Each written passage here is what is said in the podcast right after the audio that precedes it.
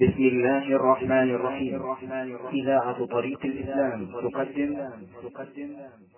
هذا أيها الإخوة هو الشريط الثاني والثلاثون من شرح رياض الصالحين. والثالث ولا تباغضوا. أي لا يبغض بعضكم بعضا. وهذا بالنسبة للمؤمنين بعضهم مع بعض. فلا يجوز للإنسان أن يبغض أخاه أن يكرهه في قلبه لأنه أخوه. ولكن لو كان هذا الأخ من العصاة الفسقة فإنه لا يجوز لك أن تبغضه من أجل فسقه. أن تبغضه بغضا مطلقا لكن أبغضه. على ما فيه من معصية وأحبه على ما فيه من الإيمان. ومن المعلوم أننا لو وجدنا رجلا مسلما يشرب الخمر ويشرب الدخان ويجر ثوبه خيلاء فإننا لا نبغضه كما نبغض الكافر. فمن أبغضه كما يبغض الكافر فقد انقلب على وجهه. كيف تسوي بين مؤمن عاصي فاسق وبين الكافر هذا خطأ عظيم. ربما بعض الناس يكره المؤمن الذي عنده هذا الفسق أكثر مما يكره الكافر. وهذا والعياذ بالله من انقلاب الفطرة. المؤمن مهما كان خير من الكافر. فأنت أبغضه على ما معه من المعصية على ما فيه من المعصية وأحبه على ما معه من الإيمان. فإن قلت كيف يجتمع حب وكراهة في شيء واحد؟ فالجواب نعم يمكن. يجتمع حب وكراهة في شيء واحد. أرأيت لو أن الطبيب وصف لك دواء مرا ممكن الرائحة ولكن قال اشربه وتشفى بإذن الله. فهل أنت تحب هذا الدواء؟ على سبيل الإطلاق؟ لا لأنه مر وخبيث الرائحة لكن تحبه من جهة أنه سبب للشفاء. وتكره لما فيه من الرائحة الخبيثة والطعم المر. هكذا المؤمن العاصي. أحبه على ما معه من الإيمان واكرهه على ما معه من المعاصي. ولا تكرهه مرة. ثم إن كراهتك إياه لا توجب أن تعرض عن نصيحته. انصح قد تقول أنا ما أتحمل إني أواجه هذا الرجل. أكره منظره اغسل نفسك. نقول اغسل نفسك. اغسل نفسك واتصل به. وانصح ولعل الله ينفعه على يدك ولا تيأس. كم من إنسان استبعد الإنسان أن يهديه الله فهداه الله عز وجل. والأمثال على هذا كثيرة في وقتنا الحاضر وفيما سبق. في وقتنا الحاضر يوجد أناس فسقة يسر الله لهم من يدعوهم إلى الحق فاهتدوا وصاروا أحسن من الذي دعاهم وفيما سبق من الزمان أمثلة كثيرة. فهذا خالد بن الوليد رضي الله عنه كان سيفا مسنونا على المسلمين. ومواقفه في أحد مشهورة حيث كر هو وفرسان من من قريش على المسلمين من عند الجبل وحصل ما حصل. وعمر بن الخطاب رضي الله عنه كان أكره الناس لما جاء به الرسول عليه الصلاة والسلام أو من أكره الناس. فهداه الله وكان من أولياء الله. كان الثاني في هذه الأمة. الثاني في هذه الأمة فلا تيأس لا تقول والله هذا الرجل أنا لا أطيقه منظرا ولا مسمعا ولا يمكن أذهب إليه اذهب. ولا تيأس فالقلوب بيد الله عز وجل. نسأل الله أن يهدينا ويقف صراطه المستقيم. فإن قال قائل البغض انفعال في النفس والأشياء الانفعالية قد لا يطيقها الإنسان. كالحب مثلا. الحب ما يملك الإنسان أن أن يحب شخصا أو أن يقلل من محبته أو أن يزيد في محبته إلا بأسباب. ولهذا قال النبي عليه الصلاة والسلام وهو يقسم بين زوجاته اللهم هذا قسمي فيما أملك فلا تلومني فيما لا أملك. يعني من المحبة ومن المعلوم أن الرسول عليه الصلاة والسلام كان يحب عائشة رضي الله عنها أكثر من غيره من زوجاته. لكن هذا غير اختيار أقول إذا قال قائل البغضاء انفعال لا يمكن للإنسان أن يسيطر عليه. فالجواب أن الانفعال يحصل بفعل أنت مثلا لا تحب شخصا إلا لأسباب. إيمانه نفعها الخلق حسن خلقه خدمته لك أي أشياء كثيرة. اذكر هذه الأسباب فتحبه ولا تكره شيئا شخصا إلا لسبب. اذكر الأسباب التي توجب الكراهة فتكرهه لكن مع ذلك ينبغي للإنسان أن يعرض عن الأسباب التي توجب البغض مع أخيه. لأن النبي صلى الله عليه وآله وسلم قال لا تباغض. لكني أقول إن البغضاء لها أسباب والمحبة لها أسباب. فإذا أعرضت عن أسباب البغضاء وتناسيتها وغفلت عنها زالت بإذن الله. هذا هو الذي أراد النبي عليه الصلاة والسلام بقوله لا تباغض. وهو نظير قوله للرجل الذي قال يا رسول الله أوصني أوصني قال لا تغضب قال أوصني قال لا تغضب. قال أوصني قال لا تغضب. ردد نيران قال لا تغضب. الغضب قد يقول الإنسان إنه جمرة يلقيها الشيطان في قلب ابن آدم كما جاء في الحديث. فلا سبيل له إلى إلى إخماده. ونقول بل له سبيل. افعل الأسباب التي تخفف الغضب حتى يزول عنك الغضب قال ولا تدابر لا تدابروا هل المراد لا يولي بعضكم دبر بعض؟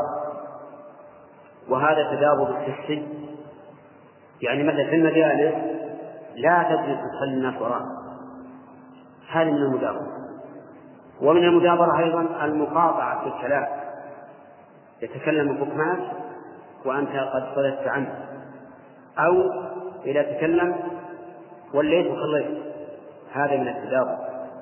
ومن التدابر والتدابر وهذا التدابر حسي وهناك تدابر معنوي وهو اختلاف الرأي بحيث يكون كل واحد منا له رأي مخالف للآخر. هذا تدابر في الرأي. أيضا نهى عنه الرسول عليه الصلاة والسلام. وعندي أن من التدابر ما يفعله بعض الإخوة إذا سلم من الصلاة تقدم على الصف مقدار شبر أو نحو. هذا فيه نوع من التدابر. ولهذا شكا إلي بعض الناس هذه الحال قال بعض الناس إذا سلمنا تقدم شوي ثم يقول بيني وبين الإمام لا سيما إذا صار فيه شك يحول بيني وبين مشاهدة الإمام. ومعلوم أن الإنسان إذا كان يرى المدرس كان أنبه له وأقرب للفهم والإدراك. فبعض الناس يفعل هذا الشيء. هذا أيضا ينبغي للإنسان أن يكون ذا بصيرة وفطنة أن يكون ذا بصيرة وفطنة كيف تتقدم على إخوانك تلقيهم وراك؟ إذا كان ودك تتوسع فقم. تقدم. إذا كانت في الصف الأول تقدم بعيدا واجلس وإن كنت في الصف الثاني تأخر. أما أن تتقدم على الناس وتلقيهم ظهرك فهذا فيه نوع من سوء الأدب وفيه نوع من التداول فينبغي في هذه المسألة وفي غيرها أن يتفطن الإنسان لغيره أن لا يكون أنانيا يفعل بس ما طرأ على باله فعله لا شوف الناس. انظر الناس هل أنت تفعل ما ينتقد عليك أو لا؟ والله أعلم. نقل المؤلف رحمه الله تعالى عن أبي هريرة رضي الله عنه قال قال رسول الله صلى الله عليه وسلم لا تحاسدوا ولا تناجشوا ولا تباغضوا ولا تدابروا ولا يبع بعضكم على بيع بعض وكونوا عباد الله إخوانا. المسلم أخو المسلم لا يظلمه ولا يحقره ولا يخذله. التقوى ها هنا ونشير إلى قدره ثلاث مرات. بحسب امرئ من الشر أن يحذر أخاه المسلم. كل المسلم على المسلم حرام دمه وماله وعرضه. رواه مسلم. بسم الله الرحمن الرحيم. سبق الكلام على عدة جمل من هذا الحديث الذي رواه أبو هريرة عن النبي صلى الله عليه وآله وسلم. وهي قوله صلى الله عليه وعلى آله وسلم لا تحاسدوا ولا تناجسوا ولا تباغضوا ولا تدابروا أما الجملة الخامسة فهي قوله ولا يبع بعضكم على بيع بعض. لا يبع بعضكم على بيع بعض لأن هذا يؤدي إلى الكراهية والعداوة والبغضاء. ومثاله بيع الإنسان على بيع أخيه أن يذهب لمن اشترى سلعة من شخص بمئة. فيقول أنا أعطيك مثلها بثمانين. يذهب لشخص اشترى سلعة بمئة. فيقول أنا أعطيك مثلها بثمانين. أو أعطيك أحسن منها بمئة. فيرجع المشتري ويفسخ العقد الأول ويعقد مع الثاني. ففي هذا عدوان ظاهر. على حق البائع الأول. وهذا العدوان يوجب العداوة والبغضاء بين المسلمين. ومثل ذلك الشراء على شرائه. الشراء على شرائه مثل أن يذهب إلى شخص باع سلعة بمئة فيقول له أنا أشتريها منك بمئة وعشرين. أنا أشتريها بمئة وعشرين. فيذهب البائع ويفتح العقد ويبيع على الثاني. فهذا أيضا حرام لأنه بمعنى البيع على البيع. ولكن هل هذا خاص في زمن الخيار أو عام؟ الحديث عام. أنه لا يحل لك أن تبيع على بيع أخيك سواء في زمن الخيار أو لا. وقال بعض العلماء إنه محمول على ما إذا كان ذلك في زمن الخيار. لأنه إذا انتهى زمن الخيار فإنه لا يستطيع أن يفسخ العقد. مثال ذلك رجل باع على شخص سيارة بعشرة آلاف ريال وجعل له خيار ثلاثة أيام فذهب شخص إلى المشتري وقال أنا أعطيك أحسن منها بعشرة آلاف ريال يسهل على المشتري أن يذهب للبائع ويقول فسخت العقد أو يذهب الشخص إلى البائع يقول سمعت أنك بعت سيارة على فلان بعشرة آلاف ريال أنا بأعطيك أحد عشر ألف فيفسخ البيع ويرد ويبيعها على الثاني أما إذا كان بعد انتهاء المدة فقال بعض العلماء إنه لا بأس. يعني بعد أن باع وجعله ثلاثة أيام وانتهت الأيام الثلاثة فلا بأس أن يذهب إلى الشخص ويقول أنا أعطيك إلى إلى الشخص الذي اشتراه ويقول أنا أعطيك مثلها بأقل أو أحسن منها بالثمن الذي اشتريت به. وعللوا ذلك بأنه لا يمكنه حينئذ أن يفسخ البيع لانتهاء زمن الخيار. ولكن ظاهر الحديث العموم لأنه وإن كان لا يمكنه أن يفسخ البيع لانتهاء ثمن الخيار فإنه قد يحاول أن أن يوجد مفسدا للعقد أو على الأقل يندم على شرائه. ويعتقد أن البائع غبنه وأنه لعب عليه. فيحدث له بذلك العداوة والبغضاء. وهذا مع قرب المدة لا نعم صحيح.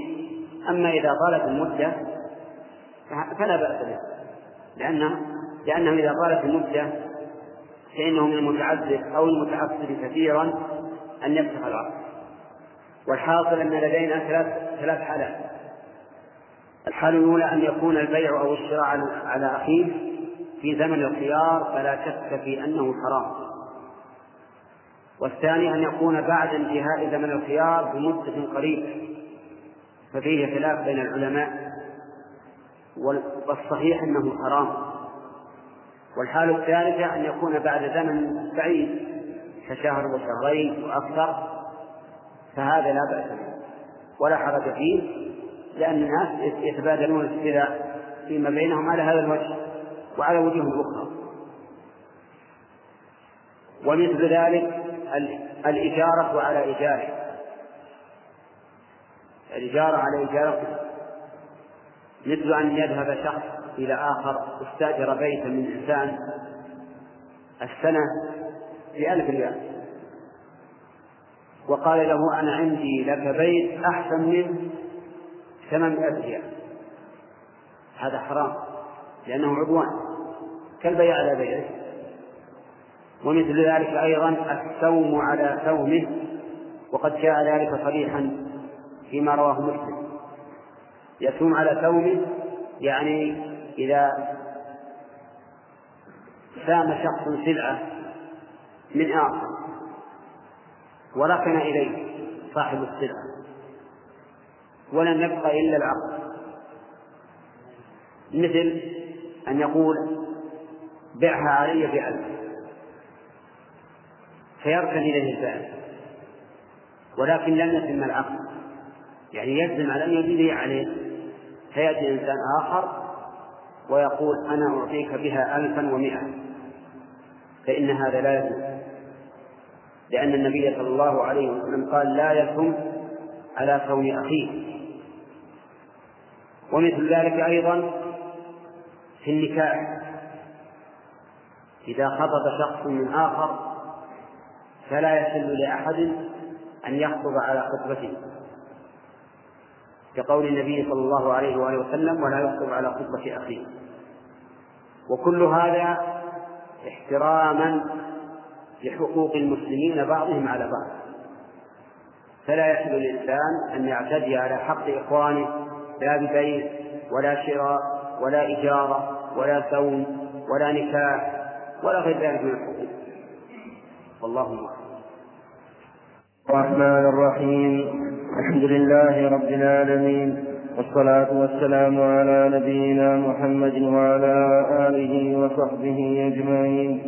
نقل المؤلف رحمه الله تعالى عن أبي هريرة رضي الله عنه قال قال رسول الله صلى الله عليه وسلم لا تحاسدوا ولا تناجشوا ولا تباغموا ولا تدابروا ولا يبع بعضكم على بيع بعض وكونوا عباد الله إخوانا. المسلم أخو المسلم لا يظلمه ولا يحقره ولا يحقره ولا يخذله. التقوى ها هنا ويشير إلى صدره ثلاث مرات. بحسب امرئ من الشر أن يحسر أخاه المسلم. كل المسلم على المسلم حرام. دمه وماله وعرضه. رواه مسلم.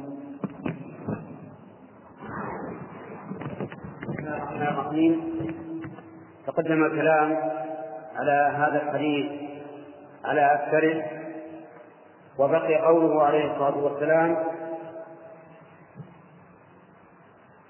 التقوى ها هنا ويشير إلى قدره وقد سبق لنا معناه. وأن المعنى أن التقوى في القلب فإذا اتقى القلب اتقت الجوارح وإذا زاغ القلب زاغت الجوارح والعياذ بالله. قال الله تعالى فلما زاغوا أزاغ الله قلوبهم والله لا يهدي القوم الفاسقين. واعلم أن زيغ القلب لا يكون إلا بسبب الإنسان. إذا كان الإنسان يريد الشر ولا يريد الخير فإنه يزيغ قلبه والعياذ بالله. ودليل هذا قوله تعالى فلما زاغوا أزاغ الله قلوبهم وقوله تعالى يا أيها النبي قل لمن في أيديكم من الأسرى إن يعلم الله في قلوبكم خيرا يؤتكم خيرا مما أخذ منكم ويغفر لكم. والله غفور رحيم. فإذا علم الله من العبد نية صالحة وإرادة للخير يسر الله له ذلك وأعانه عليه. قال الله تعالى فأما من أعطى واتقى وصدق بالحسنى فسنيسره لليسرى. يقول عليه الصلاة والسلام بحسب امرئ من الشر أن يحقر أخاه المسلم. يعني لو لم يكن للإنسان من الشر إلا أن يحقر أخاه المسلم لكان كافيا. وهذا يدل على كثرة إثم من حقر إخوانه المسلمين لأن الواجب على المسلم أن يعظم إخوانه المسلمين ويكثرهم. ويعتقد له ويعتقد لهم منزلة في قلبه وأما احتقارهم وازدراؤهم فإن في ذلك من الإثم ما يكفي نسأل الله السلامة. كل المسلم على المسلم حرام دمه وماله وعرضه يعني أن المسلم حرام على المسلم في هذه الأمور الثلاث في كل شيء. لأن لأن هذه الأمور الثلاثة تتضمن كل شيء. الدم كالقتل والجراح وما أشبهه والعرض كالغيبة والمال كأكل المال وأكل المال له طرق كثيرة منها السرقة ومنها الغصب وهو أخذ المال قهرا ومنها أن يجحد ما عليه من الدين لغيره. ومنها أن يدعي ما ليس له وغير ذلك. فكل هذه الأشياء حرام. يجب على المسلم أن يحترم أخاه في ماله ودمه وعرضه والله موفق. الحمد لله رب العالمين والصلاة والسلام على نبينا محمد وعلى آله وصحبه أجمعين. نقل المؤلف رحمه الله تعالى عن أنس بن مالك رضي الله عنه عن النبي صلى الله عليه وسلم قال لا يؤمن أحدكم حتى يحب لأخيه ما يحب لنفسه. متفق عليه. وعنه رضي الله عنه قال قال رسول الله صلى الله عليه وسلم انصر أخاك ظالما أو مظلوما فقال رجل يا رسول الله أنصره إذا كان مظلوما. أرأيت إن كان ظالما كيف أنصره؟ قال تحجزه أو تمنعه من الظلم فإن ذلك نصره. رواه البخاري. قال الله تعالى فيما نقله عن أنس بن مالك رضي الله عنه أن النبي صلى الله عليه وسلم قال لا يؤمن أحدكم حتى يحب لاخيه ما يحب لنفسه. لا يؤمن يعني لا يكون مؤمنا حقا تام الإيمان إلا بهذا الشرط أن يحب لأخيه ما يحب لنفسه من الخير وما يحب لنفسه من ترك الشر يعني ويكره لأخيه ما يكره لنفسه. هذا هو المؤمن حقا. وإذا كان وإذا كان الإنسان يعامل إخوانه هذه المعاملة فإنه لا يمكن أن يغشهم ولا يخونهم ولا يكذب عليهم ولا يعتدي عليهم كما أنه لا يحب أن يفعل به مثل ذلك. وهذا الحديث يدل على أن من كره لأخيه ما يحبه لنفسه أو أحب لأخيه ما يكرهه لنفسه فليس بمؤمن. يعني ليس بمؤمن كامل الإيمان. ويدل على أن ذلك من كبائر الذنوب. إذا أحببت لأخيك ما تكره لنفسك أو كرهت له ما تحب لنفسك. وعلى هذا فيجب عليك أخي المسلم أن تربي نفسك على هذا. على أن تحب لإخوانك ما تحب لنفسك حتى تحقق الإيمان. وصح عن النبي صلى الله عليه وآله وسلم أنه قال من أحب أن يزحزح عن النار ويدخل الجنة فلتأته منيته وهو يؤمن بالله واليوم الآخر. وليحب وليأتي إلى الناس ما يحب أن يؤتى إليه. الأول حق الله والثاني حق العباد. تأتيك المنية وأنت تؤمن بالله واليوم الآخر. نسأل الله أن يجعلنا وإياكم كذلك. وأن وأن تحب أن وأن تأتي لأخيك ما تحب أن يؤتى إليه وأما حديث أنس الثاني فهو قول النبي صلى الله عليه وآله وسلم انصر أخاك ظالما أو مظلوما. النصر بمعنى الدفاع عن الغير أي دفع ما يضره.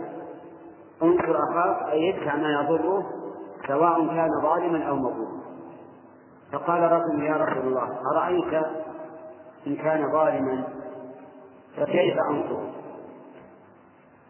ولم يقل فلا أنصره قال كيف أنصره؟ يعني سأنصره لكن أخبرني كيف أنصره قال تمنعه أو قال تحسده عن الظلم. فذلك نصره إذا رأيت هذا الرجل يريد أن يأتي أحد من الناس هذا نصر أن تقطعه أما إذا كان مظلوما فنصره أن تدافع عنه الظالم. وفي هذا دليل على وجوب نصر المظلوم. وعلى وجوب نصر الظالم على هذا الوصف الذي ذكره النبي صلى الله عليه وآله وسلم. يعني نقل المؤلف رحمه الله تعالى عن أبي هريرة رضي الله عنه قال قال رسول الله صلى الله عليه وسلم حق المسلم على المسلم خمس. رد السلام وعيادة المريض واتباع الجنائز وإجازة الدعوة وتشميت العاطف متفق عليه. وفي رواية لمسلم حق المسلم على المسلم ست إذا لقيته فسلم عليه وإذا جاءك فاجب وإذا استنصحك فانصح له وإذا عطس فحمد الله فشمت وإذا مرض فعد. وإذا مات فاتبعه. قال المؤلف رحمه الله فيما نقله عن أبي هريرة رضي الله عنه في بيان حقوق المسلم على أخيه. وحقوق المسلم على أخيه كثيرة لكن النبي صلى الله عليه وآله وسلم أحيانا يذكر أشياء معينة من أشياء كثيرة عناية بها واحتفاء بها. فمن ذلك ما ذكره أبو هريرة رضي الله عنه عن رسول الله صلى الله عليه وآله وسلم. أنه قال حق المسلم على المسلم خمس. رد السلام يعني إذا سلم عليه فرد عليه. والحديث الثاني حق المسلم على المسلم ست إذا لقيته فسلم عليه. فهذان أمران. ابتداء السلام المأخوذ من قوله إذا لقيته فسلم عليه ورد السلام المأخوذ من قوله رد السلام. فابتداء السلام سنة مؤكدة. وإذا كان الحامل له الهجر كان حراما فيما زاد على ثلاثة أيام. أما في ثلاثة أيام فأقل فلا بأس أن تهجره. ومن المعلوم أن الإنسان لن يهجر أخاه إلا لسبب. فأجاز النبي عليه الصلاة والسلام للمسلم أن يهجر أخاه ثلاثة أيام فأقل لأن الإنسان بشر. قد يكون في النفوس شيء لا يتحمل المرء أن يسلم عليه أو أن يرد السلام فرخص له في ثلاثة أيام فأقل. وابتداء السلام يكون من الصغير على الكبير ومن الماشي على القائد ومن الراكب على الماشي. كل بحسب وصيغة السلام المشروعة أن يقول الإنسان السلام عليك. أو أو السلام عليكم. كلاهما جائز والرد المشروع أن يقول السلام عليكم. السلام الرحمن الرحيم. الحمد لله رب العالمين والصلاة والسلام على نبينا محمد وعلى آله وصحبه أجمعين. نقل المؤلف رحمه الله تعالى عن أبي هريرة رضي الله عنه أن رسول الله صلى الله عليه وسلم قال حق المسلم على المسلم خمس رد السلام وعيادة المريض واتباع الجنائز وإجابة الدعوة وتشميت العاقل. متفق عليه.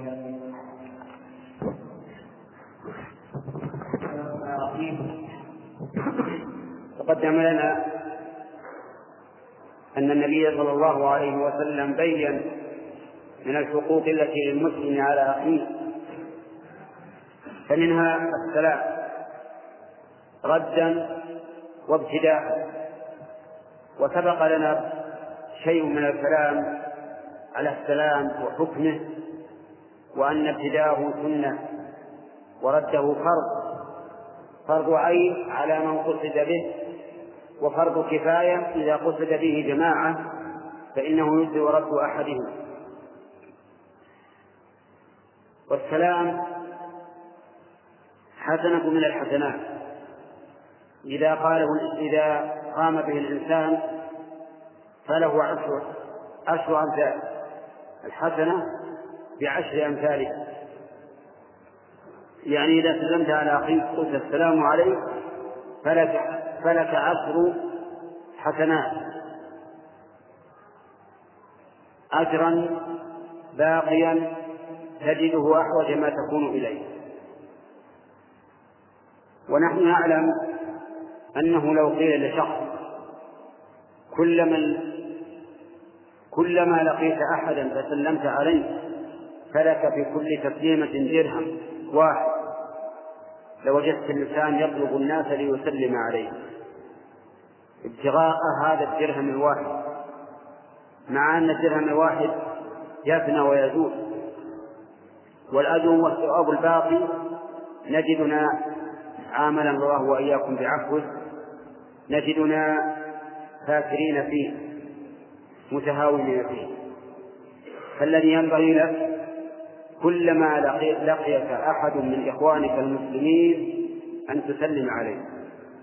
أما غير المسلم فلا تسلم عليه. لأن النبي صلى الله عليه وآله وسلم قال لا تبدأوا اليهود والنصارى بالسلام وإذا وجدتموهم في طريق فاضطروهم إلى أضيقه فاليهود والنصران والمشرك والملحد والمرتد كالذي لا يصلي والمبتدع بدعة يكفر بها كل هؤلاء لا يحل ابتداء السلام عليه. ولو كانوا أقرب الناس إليه. لكن إذا سلموا فرد عليهم بمثل ما سلموا به. إذا قالوا أهلا ومرحبا قل أهلا ومرحبا. إذا قال السلام عليكم قل عليكم السلام. وإذا شككت هل هو يقول السلام عليكم أو يقول السلام عليكم فقل وعليكم.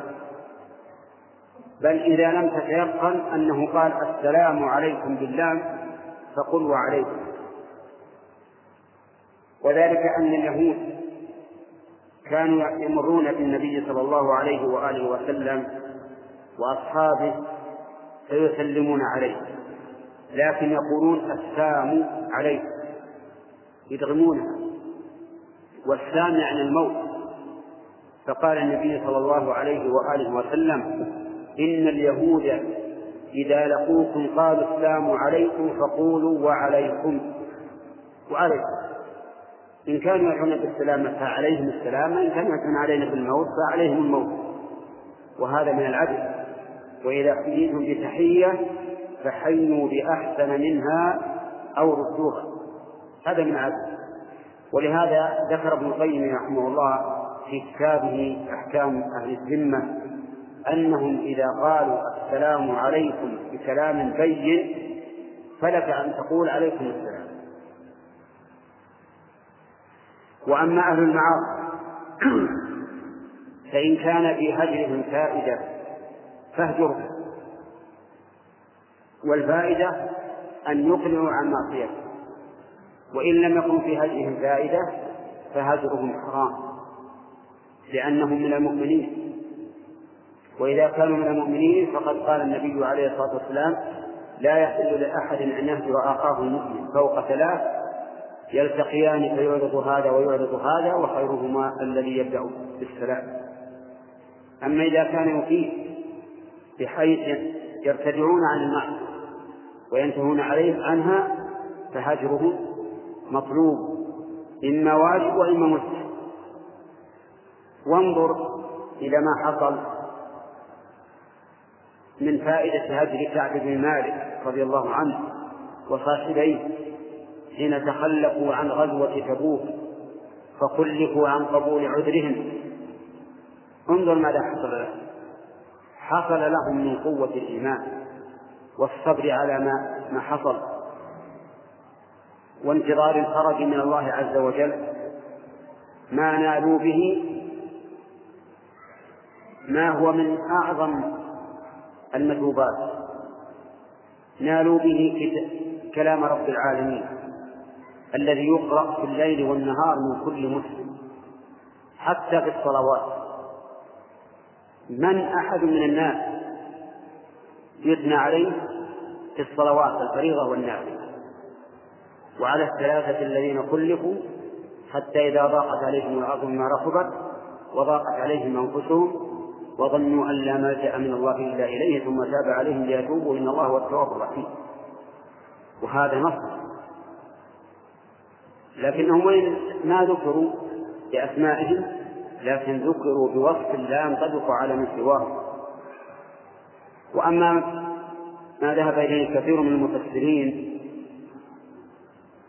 في قوله تعالى وما لأحد عنده من نعمة تجزى إلا ابتغاء وجه ربه الأعلى ولسوف يرضى بأن هذا هو أبو بكر فهذا ليس كالنص الحاصل لهؤلاء الثلاثة.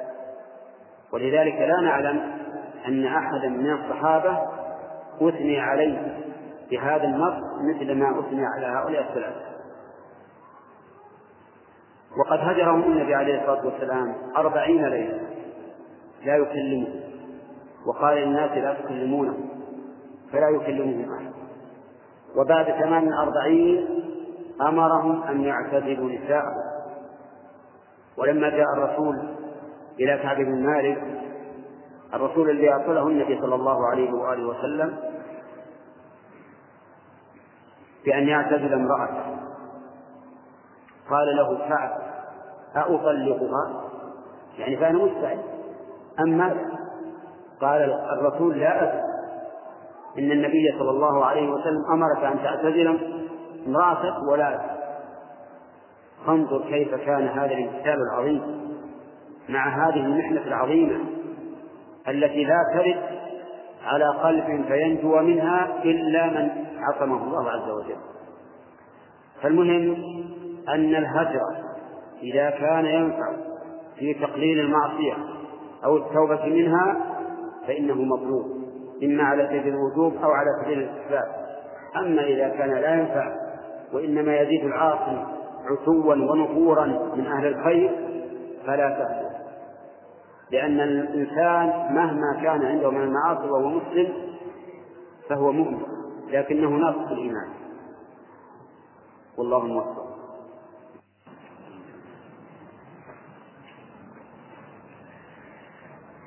بسم الله الرحمن الرحيم. الحمد لله رب العالمين والصلاة والسلام على نبينا محمد وعلى آله وصحبه أجمعين. نقل المؤلف رحمه الله تعالى عن أبي هريرة رضي الله عنه أن رسول الله صلى الله عليه وسلم قال حق المسلم على المسلم خمس رد السلام وعيادة المريض واتباع الجنائز وإجابة الدعوة وتشميت العاطف. متفق عليه.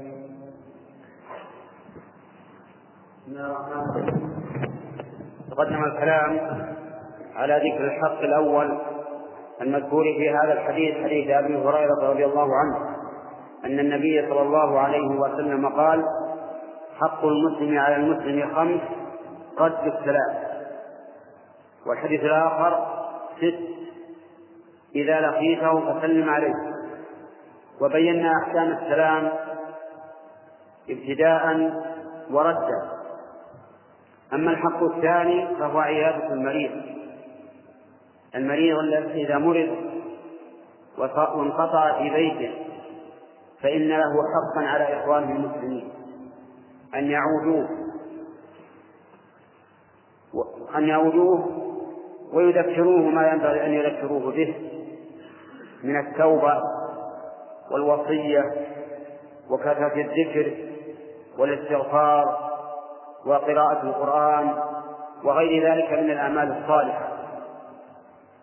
وكذلك يدعون له بالشفاء مثل أن يقولوا لا بأس طهور إن شاء الله وما أشبه ذلك. وعيادة المريض فرض كفاية. لابد أن يعود المسلمون أخاهم وإذا عاده واحد منهم حصلت به الكفاية. وقد تكون فرض عين إذا كان المريض من الأقارب وعدت عيادته من الصلة فإن صلة الأرحام واجبة. فتكون فرض عين.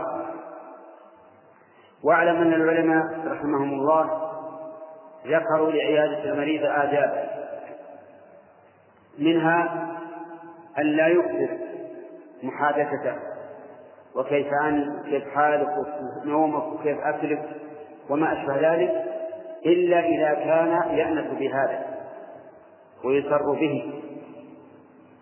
أما إذا كان يتضجر يعني بعض المرضى يتضجر ولا يحب أن يكثر أحد الكلام معه فإنك لا تفسد معه الكلام ولا تضجر بالمساءلات كذلك قالوا ينبغي أن لا يكثر البقاء عنده المقام عنده. ويطيل لأنه قد يكون له حاجة مع أهله أو في نفسه ولا يحب أن يطيل الجلوس عنده أحد إلا إذا علم أنه يستأنس بهذا ويفرح.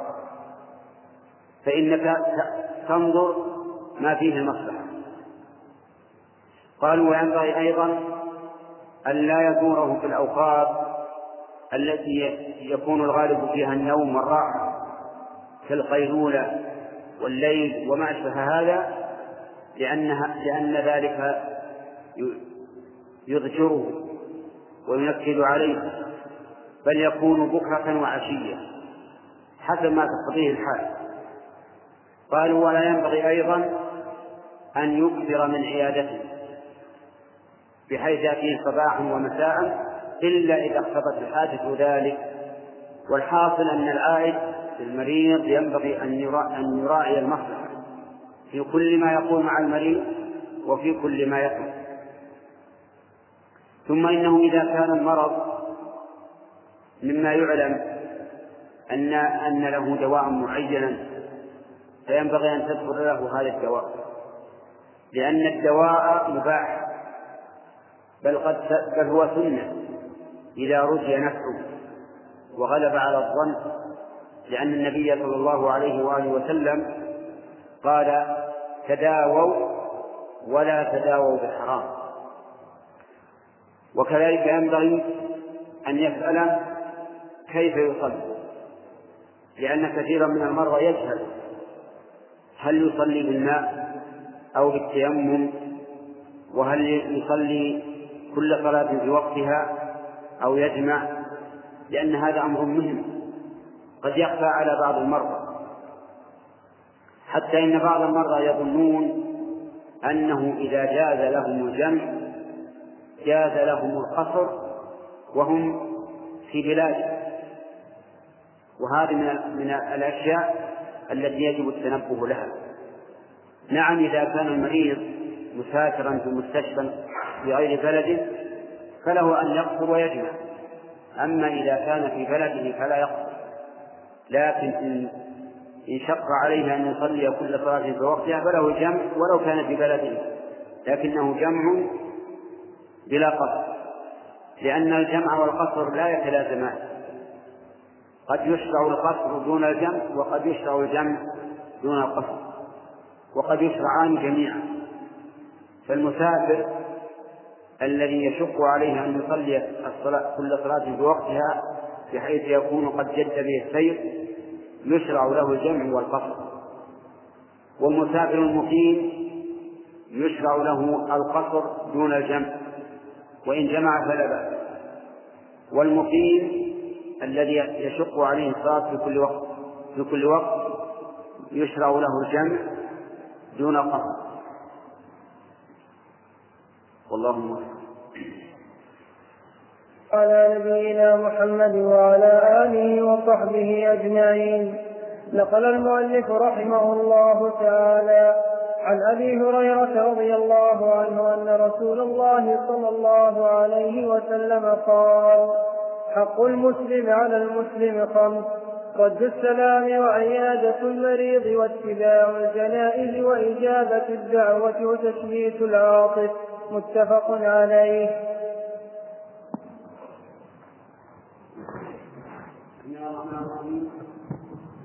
قال المؤلف رحمه الله تعالى فيما نقله عن أبي هريرة رضي الله عنه أن رسول الله صلى الله عليه وآله وسلم قال حق المسلم على المسلم خمس رد السلام وعيادة المريض وتشييع الجنائز أو اتباع الجنائز وقد سبق الكلام على الجملتين الأوليين والثالثة اتباع الجنائز وتشييعها. فإنها من حق المسلم على أخيه أن يتبع جنازته من بيته وإلى إلى المصلى سواء في المسجد أو في مكان آخر إلى المقبرة. وقد ثبت عن النبي صلى الله عليه وآله وسلم أنه قال من شهد الجنازة حتى يصلى عليها فله قيراط ومن شهدها حتى تدفن فله قيراطان. قيل وما القيراطان يا رسول الله؟ قال مثل الجبلين العظيمين أصغرهما مثل أحد وهذا فضل عظيم وأجر كبير. ولما بلغ عبد الله بن عمر رضي الله عنهما هذا الحديث قال لقد فرطنا في قراريق كثيرة ثم صار بعد ذلك لا يرى جنازة إلا تبعها رضي الله عنه لأن هذه غنيمة غنيمة غنيمة أن يحصل الإنسان مثل الجبلين العظيمين في عمل يسير وهذا الأجر متى يلقاه؟ يلقاه في يوم هو أحوج ما يكون إليه. في يوم ليس عنده درهم ولا دينار ولا متاع ولا قرابة ولا زوجية تنفعه يوم القيامة. إلا العمل الصالح. له إذا تبع الجنازة تبع الجنازة حتى يصلي عليها ثم حتى تدفن فله قيراطان أصغرهما مثل قيراطان مثل الجبلين العظيمين أصغرهما مثل أحد وينبغي لمن اتبع الجنازة أن يكون خاشعا مفكرا في مآله. يقول لنفسه يا نفسي أنت مآلك كمآل هذا الذي فوق أعناقنا عن قريب أو بعيد وربما يكون عن قريب. ويتذكر هذا الرحيل يتذكر أن أقرب الناس إليه وأولى الناس به وأشفق الناس عليه من يسلمه إلى حفرته ويدخله ويرمسه ويتخلى, ويتخلى عنه. هذا أقرب الناس إليه الذي يحملك إلى مدفنك ثم ينصرف عنك ويدعك في هذا اللحم وحيدا بأعماله. إن خيرا فخير وإن شرا فشر. ولهذا قال العلماء يكره للإنسان المتبع للجنازة أن يتحدث في شيء من أمور الدنيا أو أن يتبسم ويضحك. وكذلك أيضا إذا وصلت إلى المقبرة وجلست تنتظر دفنها فينبغي أن تفكر في معالك وأنك سوف ينتظر دفنك كمن كمن انتظر دفن هذا الرجل. وإذا كان حولك أناس وحدثتهم بما حدث به النبي صلى الله عليه وسلم أصحابه حينما خرج في جنازة رجل من الأنصار فانتهى إلى القبر ولما يلحد فجلس عليه الصلاة والسلام وحوله أصحابه وفي يده مخصرة حوت ينكت به الأرض يعتبر عليه الصلاة والسلام ويفكر ويحدث أصحابه بما يكون عند الاحتضار وعند الدفن حتى يكون جامعا بين الموعظة وبين تشييد الجنازة. ولكن ليست هذه الموعظة كما يفعله بعض إخواننا الآن في بعض المحلات يقوم الرجل خطيبا يعظ الناس فإن هذا ليس معروفا في عهد النبي عليه الصلاة والسلام ولا عهد أصحابه. لكن لما جلس النبي صلى الله عليه وآله وسلم ينتظر لحد هذا الميت وجلس أصحابه حدثهم حديث المجال بما ينفعهم وبما يناسب.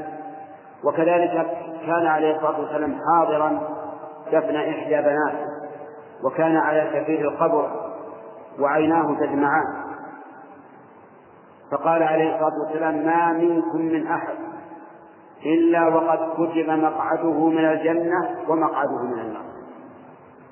قالوا يا رسول الله أفلا ندع العمل ونتكل على ما على ما كتب لنا؟ قال لا اعملوا فكل ميسر لما خلق له.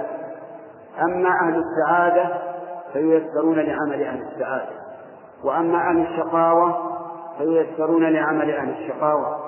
ثم قرأ قوله تعالى فأما من أعطى واتقى وصدق بالحسنى فسنيسره لليسرى وأما من بخل واستغنى وكذب بالحسنى فسنيسره للعسرى نسأل الله أن يجعلنا وإياكم من أهل السعادة الذين يسروا لليسرى وجنبوا العسرى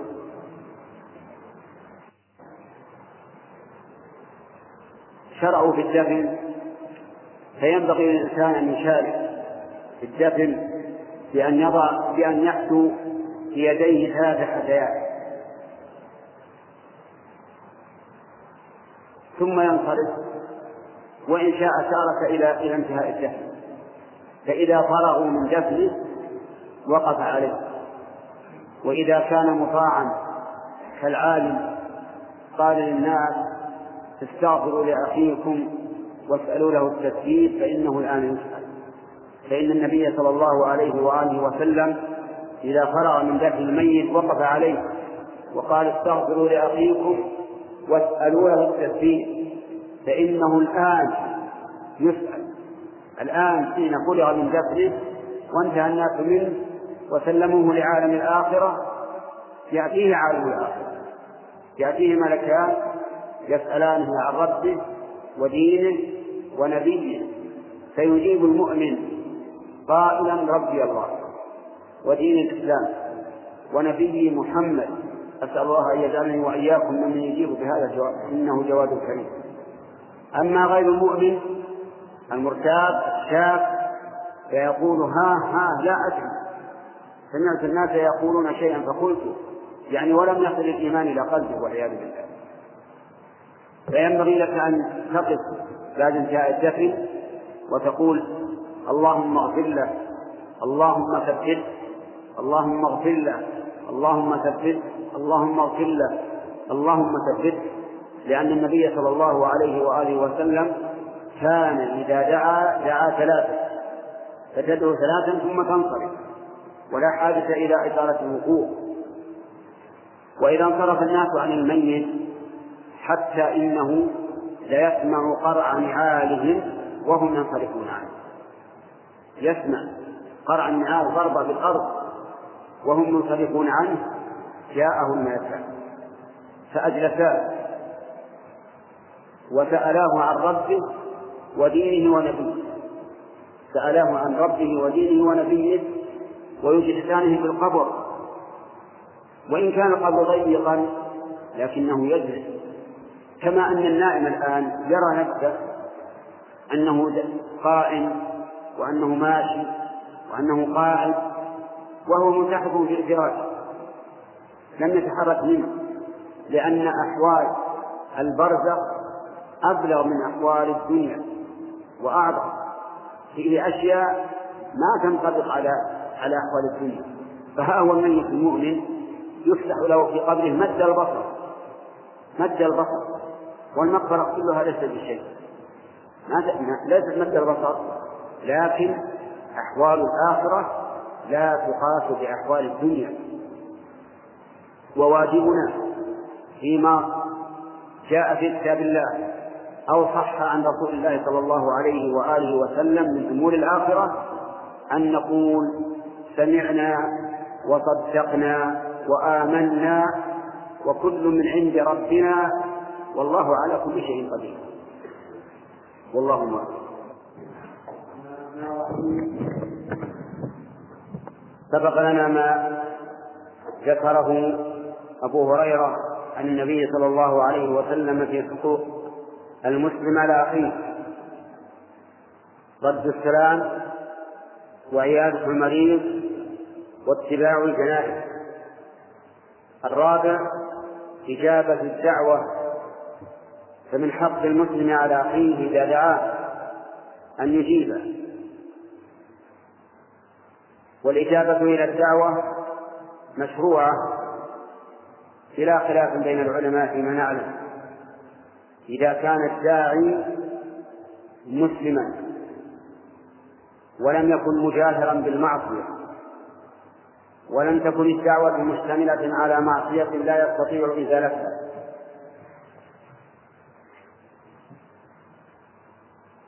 ولكنها لا تجد عند جمهور العلماء إلا في دعوة العرف. إذا دعاه الزوج أول مرة في اليوم الأول فإن الإجابة واجبة إذا عين بالشروط السابقة التي ذكرناها. فإن كان الداعي غير مسلم فلا تجب الإجابة. بل ولا تشرع الإجابة إلا إذا كان في ذلك مصلحة فإذا كان في ذلك مصلحة كرجاء إسلامه والتعليم فلا بأس به بإجابة غير المسلم. لأن النبي صلى الله عليه وسلم أجاب دعوة يهودي دعاه في المدينة. وإن كان مسلما مجاهرا بالمعصية كحلق اللحية مثلا أو شرب الدخان علنا في الأسواق أو غير ذلك من المحرمات فإن إجابته ليست بواجبة. ولكن إن كان في إجابته مصلحة أجابه وإن كان وإن كان في ليس في, في إجابته مصلحة نظر. فإن كان في عدم إجابته مصلحة بحيث إذا رأى نفسه أنه قد هجر وأن الناس لا يجيبون دعوته. تاب وأناب فلا تجب دعوته. لعل الله يهديه وإن كان لا فائدة من ذلك فأنت بالخيار. إن شئت فأجب وإن شئت فلا تجيب. وإذا كان في الدعوة منكر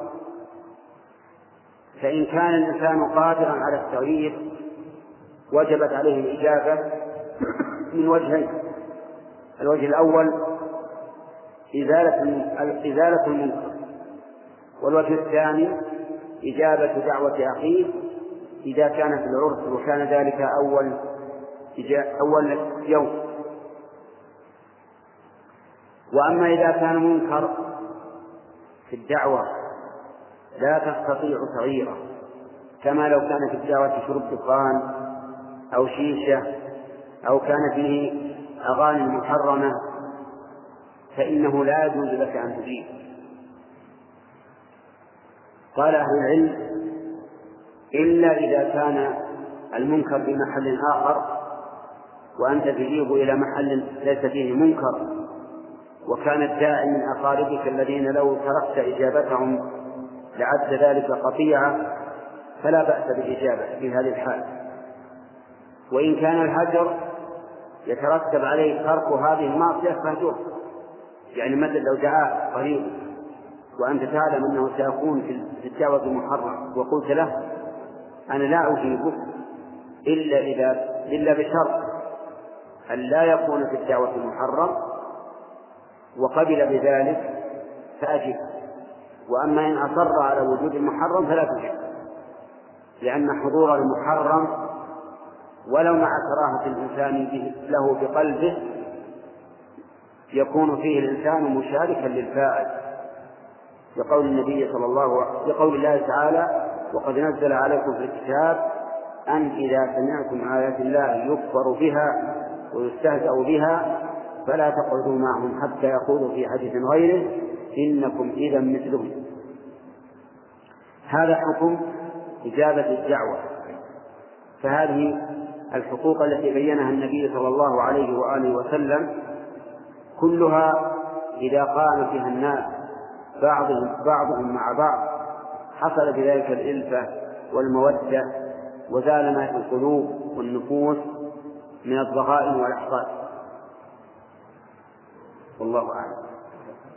الرحمن الرحيم. الحمد لله رب العالمين. والصلاة والسلام على نبينا محمد وعلى آله وصحبه أجمعين.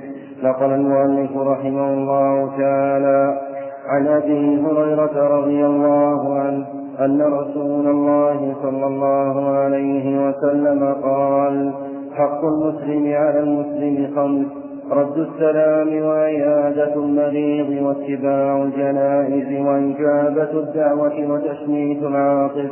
متفق عليه وفي رواية لمسلم حق المسلم على المسلم ست إذا لقيته فسلم عليه وإذا دعاك فاجب وإذا استنصحك فانصح له وإذا عطس فحمد الله فشمت وإذا مرض فعد وإذا مات فاتبعه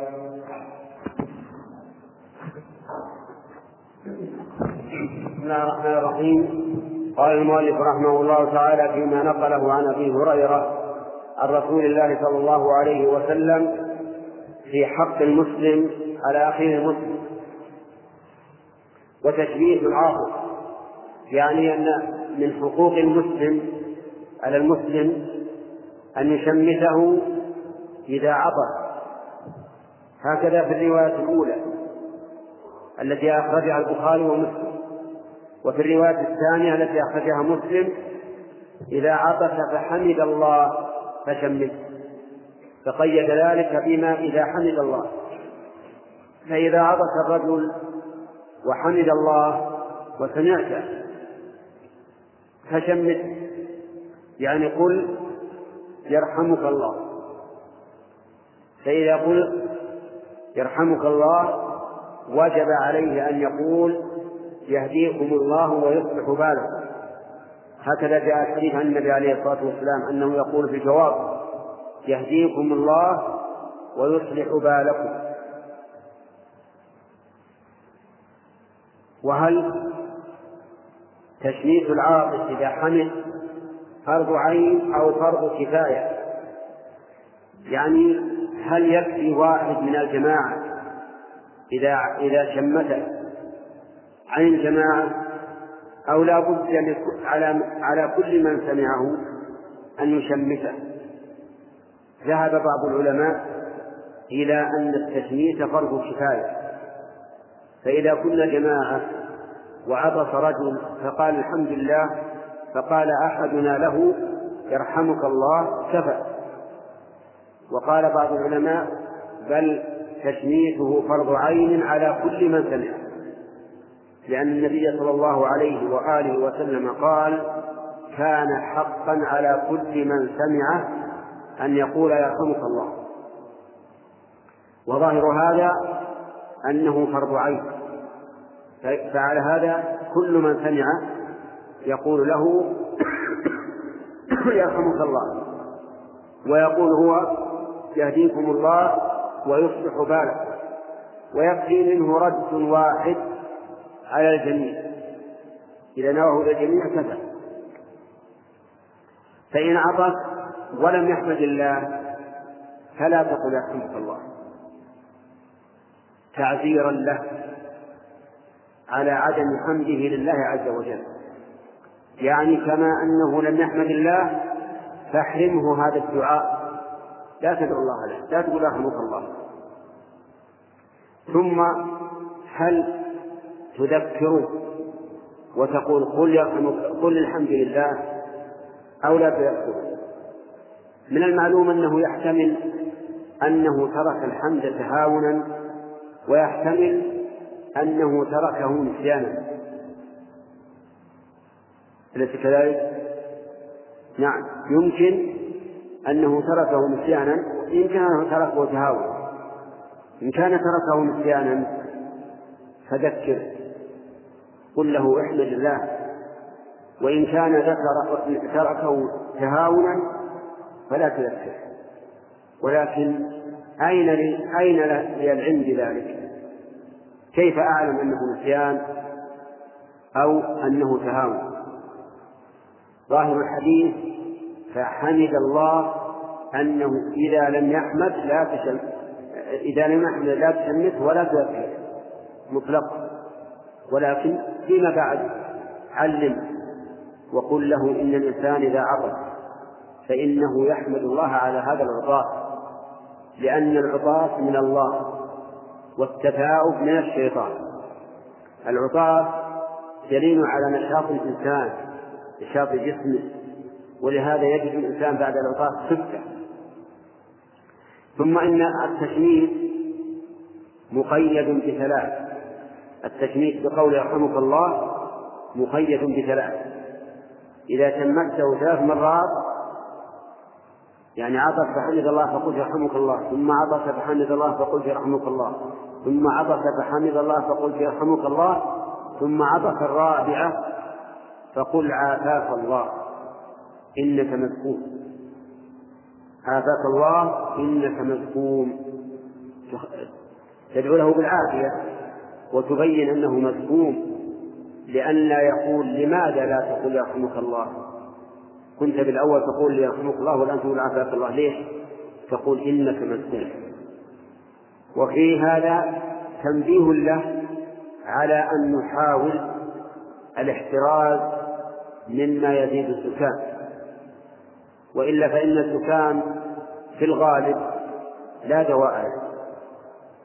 إذا أصاب الإنسان ما يذهب عنه حتى ينتهي منه. لكن من أسباب تخفيفه على الإنسان عدم التعرض للهواء البارد وعدم شرب الماء البارد وألا يتعرض إلى البراد بعد الدفء. والإنسان طبيب نفسه. و وفي قولنا إنه يقول العاطف إذا قالوا له يرحمك الله. يقول يهديكم الله ويصلح بالكم. دليل على أن ما يقوله بعض العامة إذا قلت له يحكمك الله قال يهدينا ويهديكم الله. هذا مو صحيح. لأن الرجل دعا لك أنت قال يرحمك الله. كيف تقول يهدينا ويهديكم الله؟ تدعو لنفسك قبله. هو نعم لو قال يرحمنا ويرحمك الله قل يهدينا ويهديك الله. لكن هو قال يرحمك الله كما أمر فأنت أجبه كما أمرت. قل يهديكم الله ويصلح بالكم. وذكر أن اليهود أن اليهود كانوا يتعاطفون عند النبي صلى الله عليه وسلم. يتعاطفون يعني يتكلفون العطاة من أجل أن يقول لهم يرحمكم الله. لأنهم يعلمون أنه نبي. وأن دعاءه بالرحمة قد ينفعهم ولكنه لا ينفعهم لأن الكفار لو دعوت لهم بالرحمة لا ينفعهم ذلك ولا يحل لك أن تدعو لهم بالرحمة إذا ماتوا ولا بالمغفرة لقول الله تعالى ما كان للنبي والذين آمنوا أن يستغفروا للمشركين ولو كانوا أولي قربى من بعد ما تبين لهم أنهم أصحاب الجحيم. فإن قيل أليس إبراهيم استغفر لأبيه؟ وإبراهيم على الحنفية على التوحيد. قال الله تعالى وما كان استغفار إبراهيم لأبيه؟ هذا جواب هذا الجواب. وما كان استغفار إبراهيم لأبيه إلا عن موعدة وعدها إياه فلما تبين له أنه عدو لله تبرأ منه. إن إبراهيم لأواه حليم والله موفق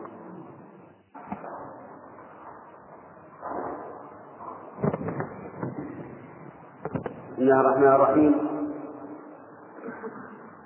ذكر المؤلف رحمه الله في بيان حقوق المسلم على أخيه حديث البراء بن عازب رضي الله عنه أن النبي صلى الله عليه وسلم أمر بسبع أمر أمرنا بسبع ونهانا عن سبع وقد تقدم الكلام على أكثر الذي أمر الله به الذي أمر به رسول الله صلى الله عليه وسلم في هذا الحديث.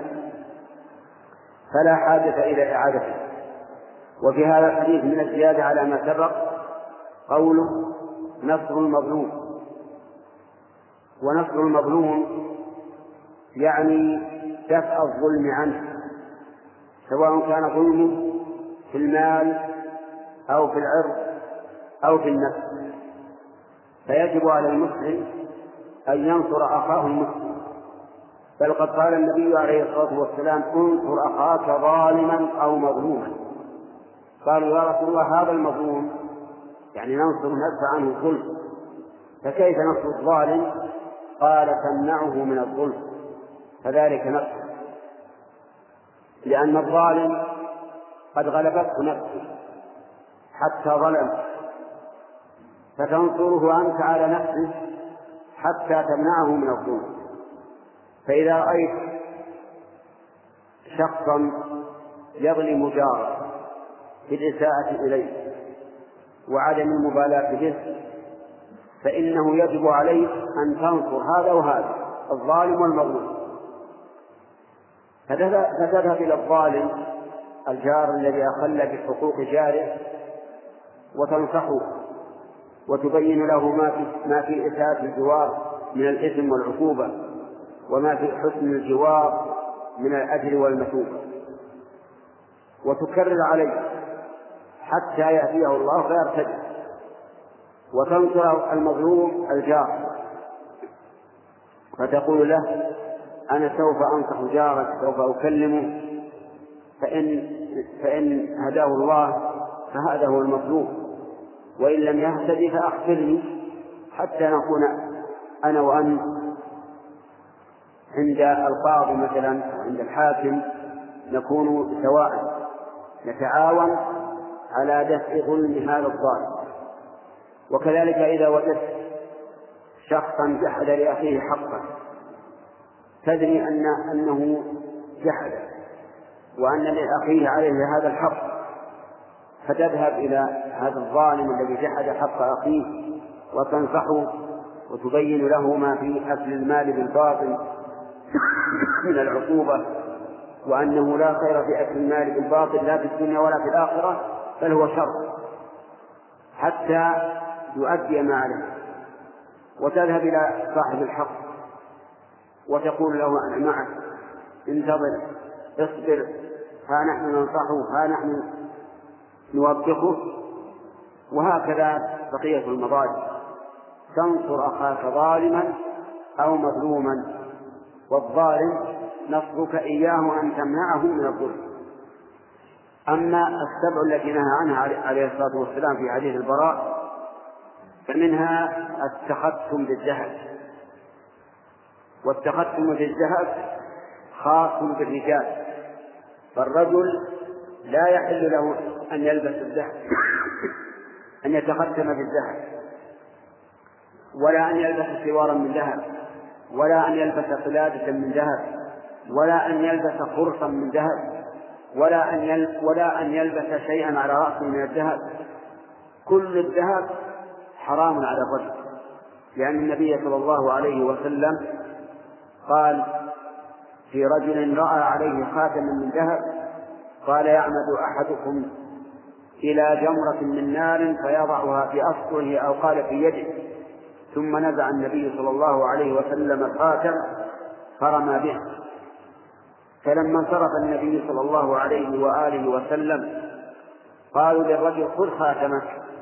انت تعدل قال والله لا آخذ خاتما طرحه النبي صلى الله عليه وآله وسلم. وقال عليه الصلاة والسلام في حديث علي بن أبي طالب أحل الذهب والحرير لإناث أمتي وحرم على ذكورها. وأما تقدم المرأة بالذهب فلا بأس به ولا حرج فيه. وقد حكى بعض العلماء إجماع أهل العلم على جواز لباس المرأة للخاتم والسوار ونحوهما. وأما الأحاديث الواردة في النهي عن الذهب المحلق للنساء فهي أحاديث إما ضعيفة وإما شاذة ترك العمل بها. وتواترت الأحاديث الكثيرة التي فيها إقرار النبي صلى الله عليه وسلم النساء على لبس المحلق من الأسورة وكذلك من الخواتم. ولكن يجب على المرأة إذا كان عندها ما يبلغ النصاب من الحلي من الذهب يجب عليها أداء زكاة بأن تقومه كل سنة بما يساوي وتخرج منه ربع العشر. لأن النبي صلى الله عليه وسلم رأى امرأة وفي يد ابنتها مسكتان غليظتان من ذهب يعني سوارين غليظين. فقال أتؤدين زكاة هذا؟ قالت لا. قال أيسرك أن يصورك الله بهما سوارين من نار يوم القيامة. فخلعتهما وأعطتهما النبي صلى الله عليه وسلم وقالت هما لله ورسوله. ويأتي إن شاء الله بقية الكلام على الحديث.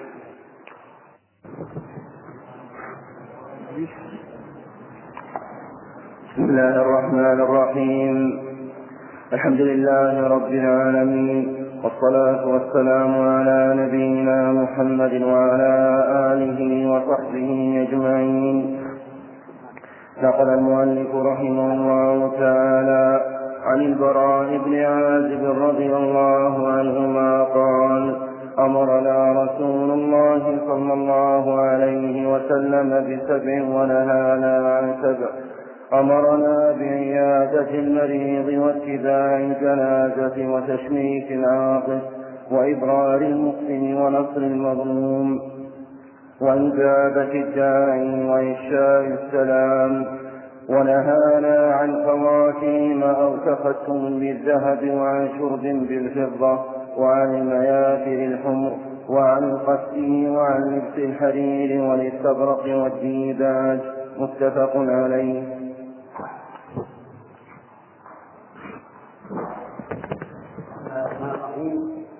هذا الحديث حديث البراء بن عازب رضي الله عنه. تقدم الكلام على بعضه وذكرنا أن منه خمسة جمل سبقت في الحديثين اللذين قبله. وأن الجملة السادسة نصب مضروب وتكلمنا عليه. والسابعة إبرار القسم أو إبرار المقسم. يعني إذا أقسم عليك أخوك بشيء فبرر وافقه على ما حلف عليه فإذا حلف قال والله لتفعلن كذا وكذا فإن من حقه عليك أن تبر بيمينه وأن توافقه إلا إذا كان في ذلك ضرر عليك مثل لو حلف عليك أن تخبره عما في في بيتك من الأشياء التي لا تحب أن يطلع عليها أحد فلا تخبره لأنه معتد كونه لكونه يطلب منك أن تبين له ما كان سرا عندك. وإذا كان معتديا فإن المعتدي جزاؤه أن يترك ولا ولا يوافق على اعتدائه. لكن إذا لم يكن عدوان وحلف عليه فإن من حقه أن تبر أن تبر بيمينه وتعطيه ما حلف عليه. إلا إذا كان معصية. فإذا كان معصية فلا تجب مثل لو أقسم عليه أن تعطيه دراهم يشتري بها دخان. فهذا لا يلزمك بل ولا يجوز لك أن توافقه. لأنك تعينه على الإثم والعدوان. أو كان في ذلك ضرر عليك كما مثلنا حلف عليك أن تخبره بما في سر البيت من الأمور التي لا تحب أن يطلع عليها أحد. أو حلف عليك بشيء يضرك مثل أن يقول يعني يحلف عليك بشيء يضرك إذا وافقته عليه مثل أن يقول أبوك مثلا والله لا تحج البيت والحج واجب عليك فإنك لا تطيع لأن في هذا تركا للواجب ولا طاعة لمخلوق في معصية الخالق. أو حلف عليك أن لا تزور أمك وقد طلقها وصار بينه وبينها مشاكل فكرهها. فقال لك والله لا تذهب إلى أمك فهذا لا تطيعه. وذلك لأنه آثم بكونه يحول بينك وبين صلة الرحم.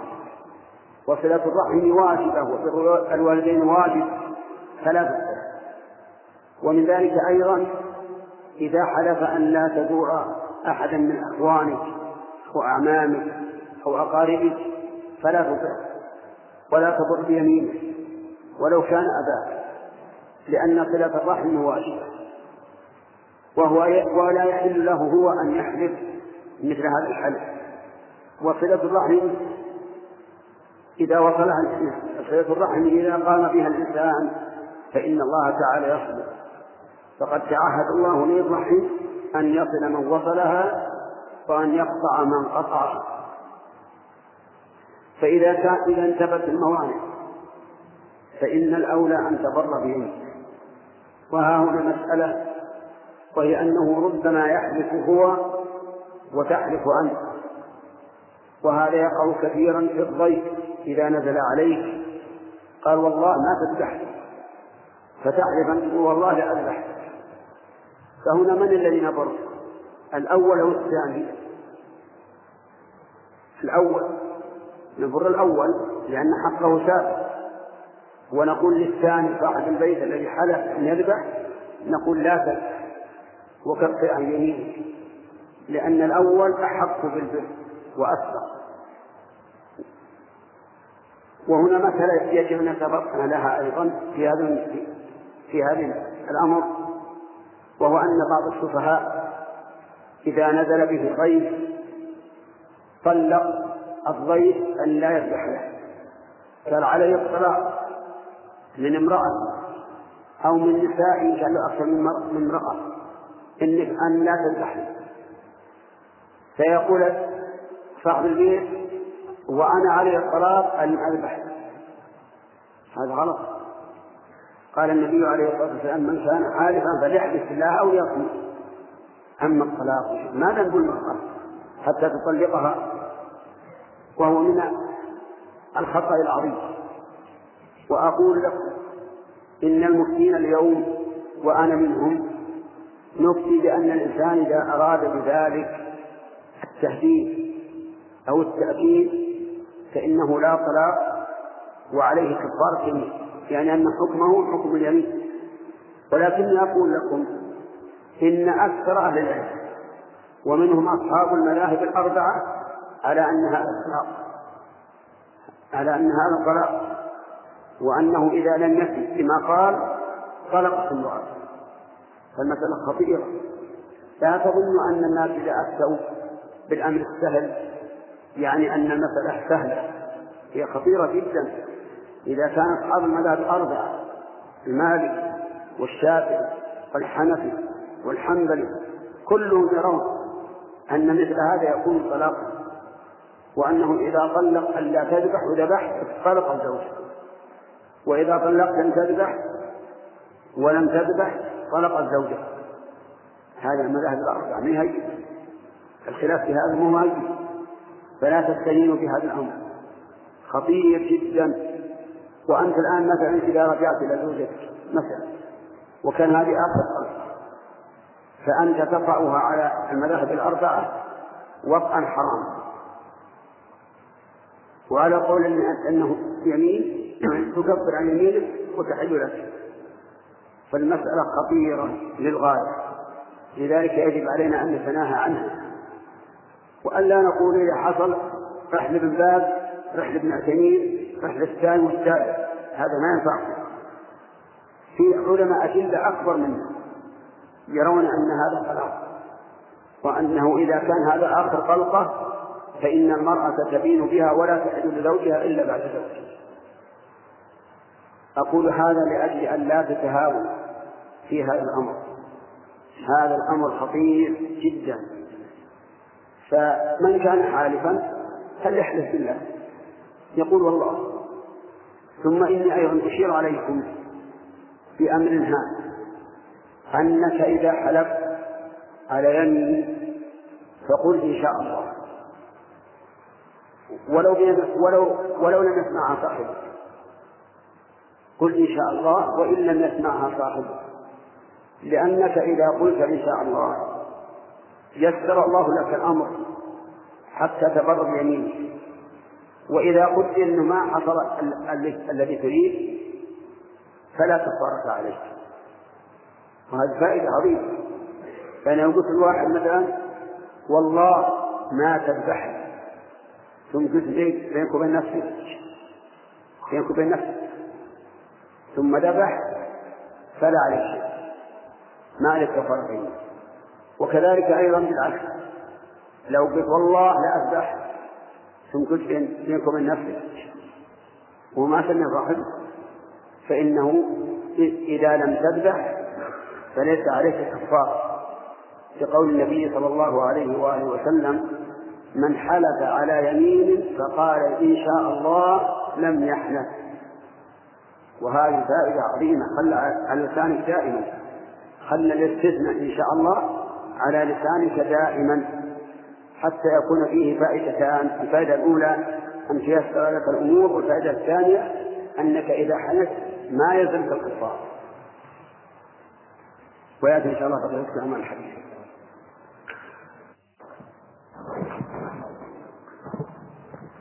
بسم الله الرحمن الرحيم. تقدم الكلام على هذا الحديث على أكثر على المأمورات الذي الذي فيه على المأمورات التي فيه وعلى بعض المنهيات فتقدم الكلام على التقدم بالذهب على النهي عنه. وقلنا إن هذا حرام على الرجال. يحرم على الرجل أن يتقدم بخاتم الذهب أو بخاتم مموه بالذهب. وذكرنا أن رسول الله صلى الله عليه وآله وسلم رأى رجلا عليه خاتم ذهب فنزعه ورمى به. فقال فقال عليه الصلاة والسلام يعمد أحدكم إلى جمرة من نار فيضعها في يده. أو في أصبعه. ولما انصرف النبي صلى الله عليه وآله وسلم قيل للرجل خذ خاتمك انتفع قال لا آخذ خاتما طرحه النبي صلى الله عليه وآله وسلم وتركه. وأما النساء فيجوز لهن التختم بالذهب والتسور به وأن يلبسن ما شئن منه إلا إذا بلغ إلى حد الإسراف. فإن الإسراف لا يحل لقول الله تعالى ولا تشركوا إنه لا يحب المشركين. قال في هذا الحديث وعن وعن الشرب في آنية الفضة. يعني نهانا أن نشرب في آنية الفضة. سواء كان الشراب ماء أو لبنا أو مرقا أو غير ذلك. وسواء كان الشارب رجلا أم امرأة. لأن تحريم الأواني من الذهب والفضة شامل للرجال والنساء. ولا فرق بين الفضة الخالصة وبين المموه بالفضة كل ذلك حرام. وأما آنية الذهب فهي أشد وأشد. وقد ثبت النهي عنها عن النبي صلى الله عليه وسلم. حيث قال لا تشربوا في آنية الذهب والفضة ولا تأكلوا في صحاتهما فإنها لهم في الدنيا ولكم في الآخرة. أما المياثر الحمر فهي مثل آه، المخدة يجعل في حشوها قطن ويجعل عليه على هذا القطن يجعل عليه خرقة من الحرير وتربط في سرج الفرس أو في قور البعيد من أجل أن يجلس عليها الراكب فيستريح. وكذلك القسطي وغيرها فإنها كلها من أنواع الحرير وهي حرام على الرجال. لا يجوز للرجل أن يلبس الحرير ولا أن يجلس عليه. ولا أن يفترشه ولا أن يزحفه وأما المرأة فيجوز لها لبس الحرير لأنها محتاجة إلى الزينة والتجمل كما قال الله تعالى أو من ينشأ في الحلية وهو في الخصام غير مبين. يعني أو من يربى في الحلية وهو في الخصام غير مبين كمن ليس كذلك وهم الرجال الرجال لا يربون في الحلية ولا ينشأون فيها. لأنهم مستغنون برجولتهم عن التدين والتجمل في هذه الأشياء. وأما افتراش المرأة للحريم والتحافها به وجلوسها عليه فقد اختلف فيه العلماء. منهم من منع وحرم واستدل بعموم هذا الحديث أن الرسول عليه الصلاة والسلام نهى عن المياه الحمر وشبهها. وقال إن المرأة يباح لها أن تلبس الحرير لاحتياجها إليه. أما أن تفترشه فلا حاجة لها إلى أن تفترش الحرير وهذا القول أقرب من القول بحل مطلقا أي بحل الحرير للنساء مطلقا لأن الحكم يدور مع علته وجوده وعدمه اللهم أكبر مع تحيات إخوانكم في إذاعة طريق الإسلام والسلام عليكم ورحمة الله وبركاته.